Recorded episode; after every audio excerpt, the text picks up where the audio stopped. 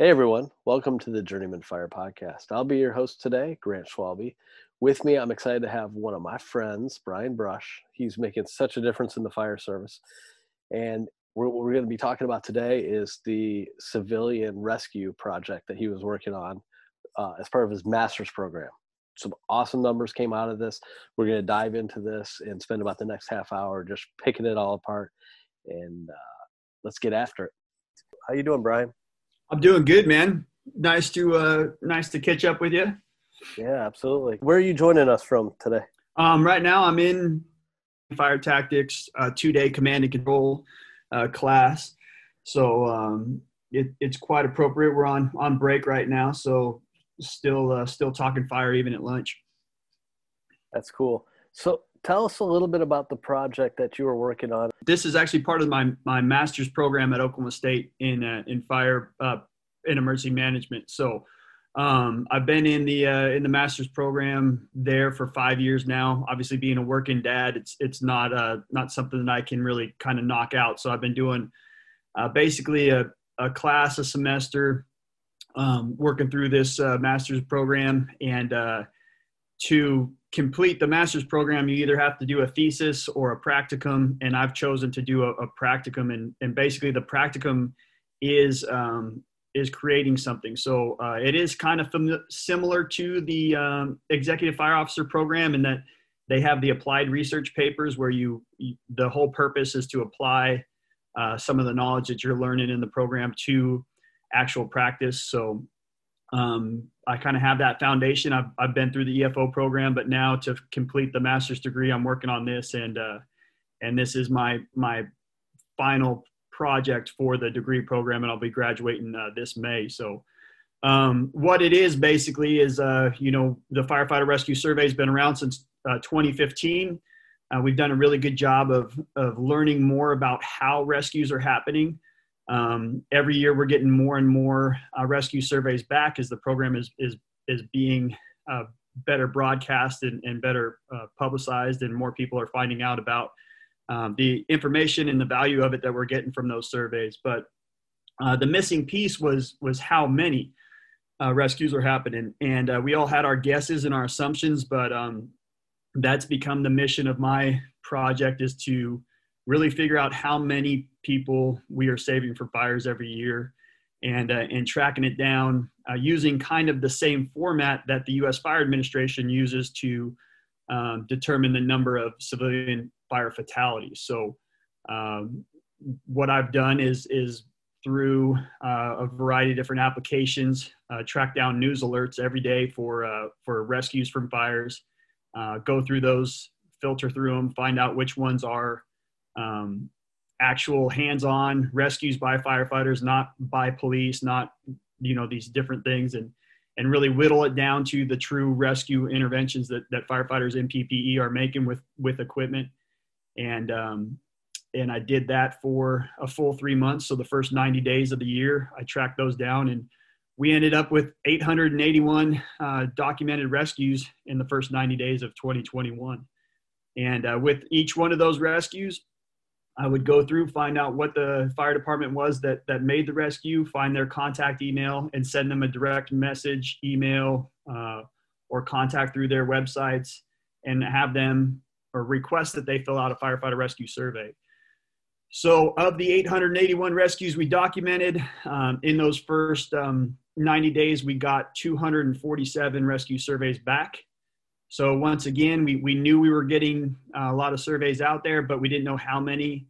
And uh, it's pretty exciting to now start to see that we, um, we're actually capturing uh, the hows of about 28 to 30 percent of, of the rescues that are actually occurring out there. So it's really been eye opening, man. I, I was excited about the project to start, but to be um, putting together the numbers for the first 90 days and to see, see that uh, firefighters are rescuing almost 10 people a day and to see that we are, um, you know, on the verge of capturing uh, detailed information about a third of those rescues, I think we are very, very close to really starting to advance our uh, whole profession uh, towards uh, a, a, higher attention to, um, you know, positive outcomes for civilians. What were you most surprised about by this, by the data that you were getting back? Man, I, I think it's just uh, the it's the number of rescues. I mean, I think uh, we we certainly when we look at at the information we're collecting from the surveys, um, there ha- hasn't been a a huge uh, shift in the percentages. We're just getting more surveys back. So when we see that the survival rate um, for rescues uh, by firefighters was around 70%. Um, it's increased to 74%. We've gotten a, a, greater number of rescues back. So there's been slight changes in the in the uh, percentages with regard to operations and things on the survey level, but um, to for the for the first time ever to know that uh, that this many fireground rescues are happening a day is is really probably the, the most surprising. Um, we've all constantly heard throughout our careers that, you know, say nine, you know, eight or nine civilians die a day in house fires, and that's that's really concerning. Um, but to know that we're saving, you know, we are actively removing uh, 10 civilians from fires a day, and uh, and seven of those 10 are surviving. That is that is probably some of the most motivating information that that I've come across, and what is the most exciting about this project. Absolutely. I think before your study and then before the, the information from Firefighter Rescue Survey, we looked at that NFPA uh, study and we were looking at 2,400 to 3,000 annual fire deaths, but that was the only thing we measured. And uh, it seemed like we started getting, as we started diving into the numbers, we just wanted to keep seeing that lower and lower. Uh, but that's not actually capturing what we're doing. And, until you did this this paper, the 10 rescues a day, that just blows me away. The you other know, thing, oh, go that's ahead. Kind of a that's that. What's kind of interesting about that too is, um, and because I've had people, you know, ask right away. It's like so. For example, there was 810 in the first 90 days. There was 810 civilian fire fatalities, and uh, and we recorded 881 um, fire ground rescues. Um, now it's that doesn't just mean that 70 survived. You know that that's what we have to clarify with people. There's you know 810 civilian fire home fire fatalities but a lot of those fatalities are found um, after the fire you know people that didn't make it out uh, there were you know body recoveries or, or bodies found in fires um, so when we look at the numbers, you can't just subtract 810 fatalities from the 870 rescues. Uh, the rescues are the removals of the victims from the fire.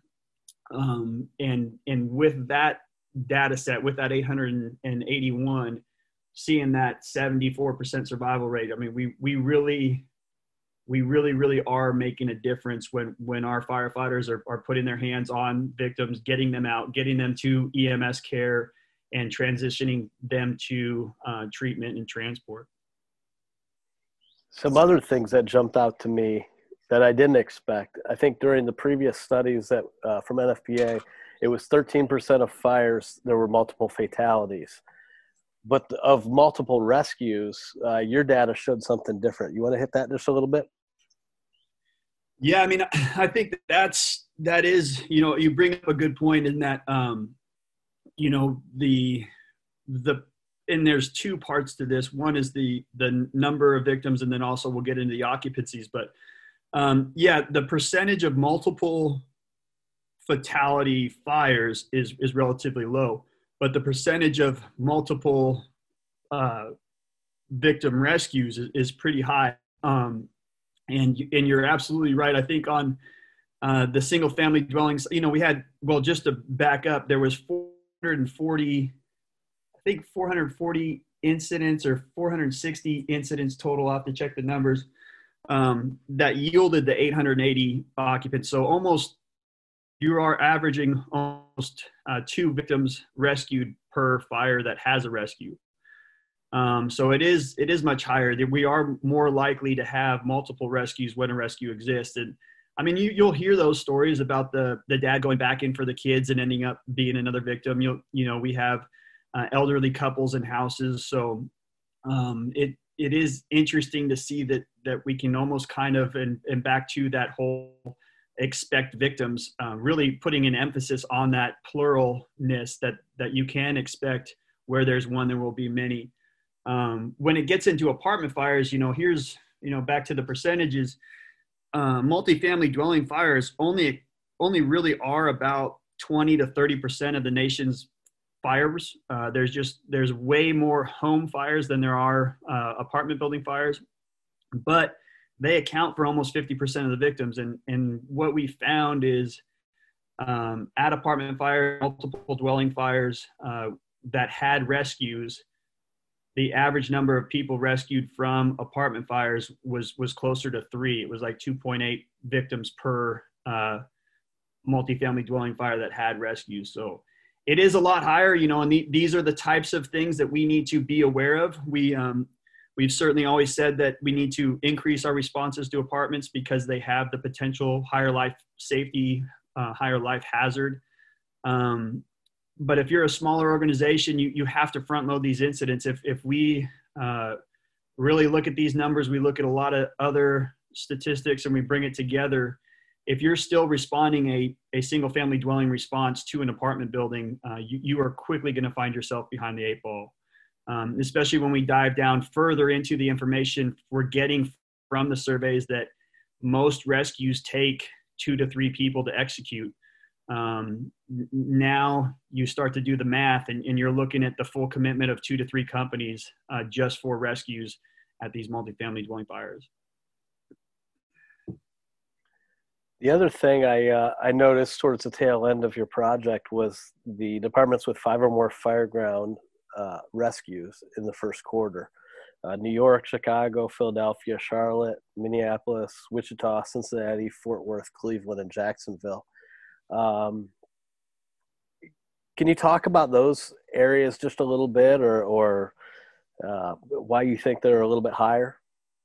You know, this is a this is a tough one because I I don't I don't really know that there's a whole lot to to take from that. Some of it is is is news coverage. You know, we the, my source is the U.S. Uh, news media, just the same as the civilian fire fatalities. So, um, when we look at at these statistics, and even if you look at the breakdown by state, um, it doesn't quite line up. You would expect kind of the rescues by population to be there, but uh, you have states like Pennsylvania that have a really high number of, of rescues um, compared to California that has 38 million people. So uh, some of it is uh, are the rescues making the news um, versus them actually occurring. But uh, what I wanted to highlight with the city part is that, you know, there as far as you know municipalities reporting the rescues there there's a lot of places where uh, you know we where rescues are happening pretty frequently. When we get into the five or more incidents, that means that a lot of these cities are averaging um, one to two incidents with a rescue a month. Um, you know, and, and I've reached out to some other departments and, and they've contacted me back. But, uh, you know, for example, Phoenix Fire Department, they, they reached out to me and started uh, kind of an email chain about rescue reporting within the Phoenix Fire Department. And um, I believe that they had um, one of the deputy chiefs had told me that they had had about seven uh, fireground rescues already this year, uh, and I didn't come across that many of them in the news. So it's it's important for us to really maybe start looking for these more um, because they are a testament to our work. They are are great news stories, but they are great motivators for our people back to what you were saying, you know, we, we just wanted to reduce the number of civilian fire fatalities. We thought that that would be a win. But, you know, as a firefighter going into work, what's going to be more motivating when you come into work if they say, you know, eight civilians died in the last 24 hours in fires? Um, or you come into work and, and you hear, you know, 10 civilians were rescued by firefighters in the last 24 hours. What is going to get you out of the bed, you know, quicker?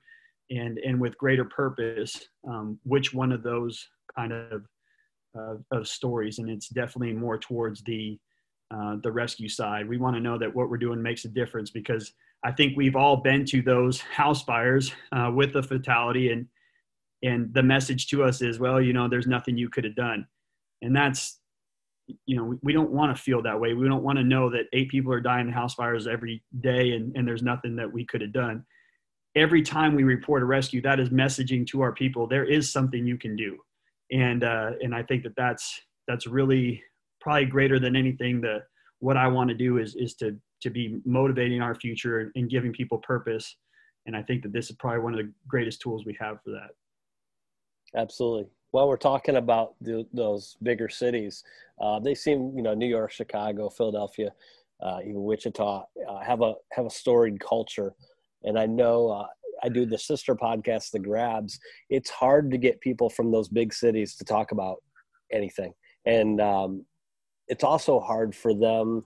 They say, "Oh, well, that doesn't count. That doesn't count." And I think a lot of uh, the misconception is it's got to be a heroic rescue to count as a as the firefighters making a difference. And we just want people to to to report that stuff but we want to break down that culture a little bit and if you're not sharing the information and sharing the stories with us we can't learn from them um, so uh, transitioning a bit your, your project came to an end where do we go from here as a fire service? How do we keep getting this information or how do we make any changes to to keep this going? Because the information is just priceless that you put together. You know, I, I think my um, my big purpose is to uh, to get us to uh, uh, um, to really true a do a true hard restart um, here in, in, a couple years. And uh, America Burning is, is a major foundation for me. It's it's the it's the white paper of the fire service. It really established uh, the modern fire service. Um, and if we look back at 1973 when that document was published, um, it, it was a pivotal time for America. It was it was the the heart of the war years, and we should all be students of that. But um, that is, you know, as much as that defined the modern fire service and established the national fire fire service as we know it today, um, it isn't the current modern fire service. Uh, 1973, we we were not an interior fire service. We were it was a pre SCBA fire service. It was a pre uh, protection uh, fire service. It was a pre uh, imager fire service. And when we look back at 1973, the message was to, just like you said, reduce losses, reduce the fire losses, reduce the fire deaths. Um, interior operations for rescue was not an intervention we could have applied back then. Um, when we look at today, 50 years later, as we approach 2023, we really need to say, given what we know now, given the differences that we've made, how can we we further this? And I I truly believe that 50 years later, we need to clearly recognize that the fire service has the intervention of interior rescue as an impact uh, point for re- reducing civilian fire deaths. And um, I think Vent Enter Search is going to be a part of that. I think ground ladder rescues are going to be a part of that. I, I think we've done a great job over the last 50 years of reducing loss through prevention. We've reduced our fires, our fire total numbers by uh, a massive amount from about a million home fires in, in the 70s down to about 300,000 home fires today. So we've reduced the frequency of the event. Uh, now we need to start reducing the severity of the event, and we need to really um, get engaged on those those life saving actions um, of rescue. So um, I say where we go next with the fire service. Um, I've been very very purposeful in in the five years of my study at Oklahoma State. Um, I'm very purposeful with the next two years, and, and I hope to, uh, with the timing of America Burning uh, coming up on 50 years in 2023, to really try to roll out something with some momentum uh, that the next 50 years uh, we focus our attention on on rescue interventions. I think every time period has had their thing. It seemed like it was rapid intervention, um, had their 10 year or whatever stint uh, as a training push. Uh, hose and nozzle work has made their push, and I love to see around the country that people are uh, focused on the, the, the rescue, making the grabs, doing the searches. And I think the coolest part about this whole uh, uh, movement is we're all sharing information.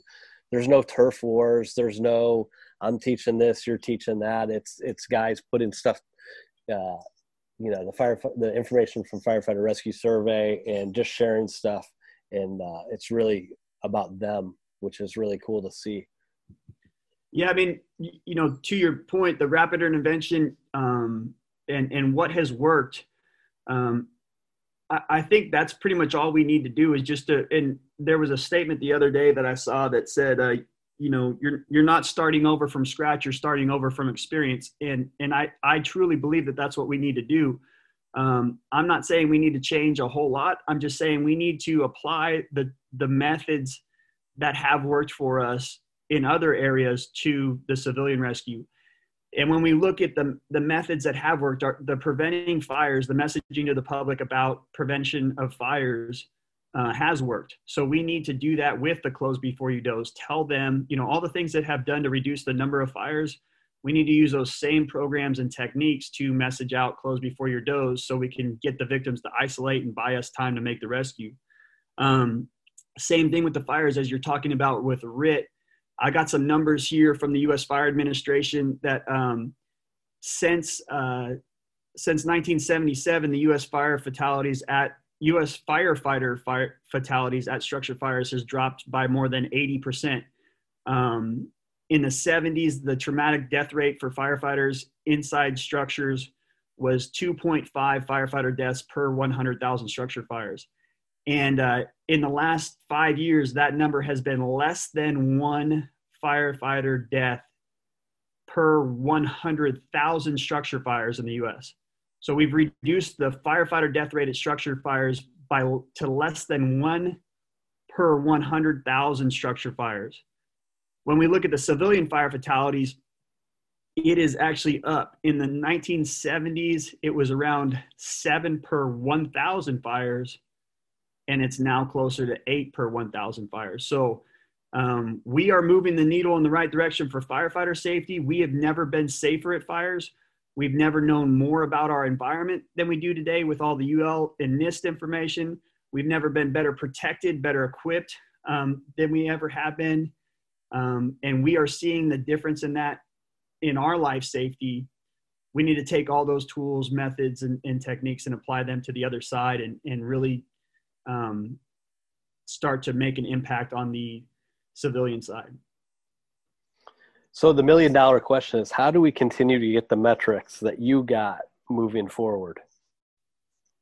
Man, I I hope that I hope that I can do two things. I can demonstrate the value of it. I can I can show people how important it is for us to know this.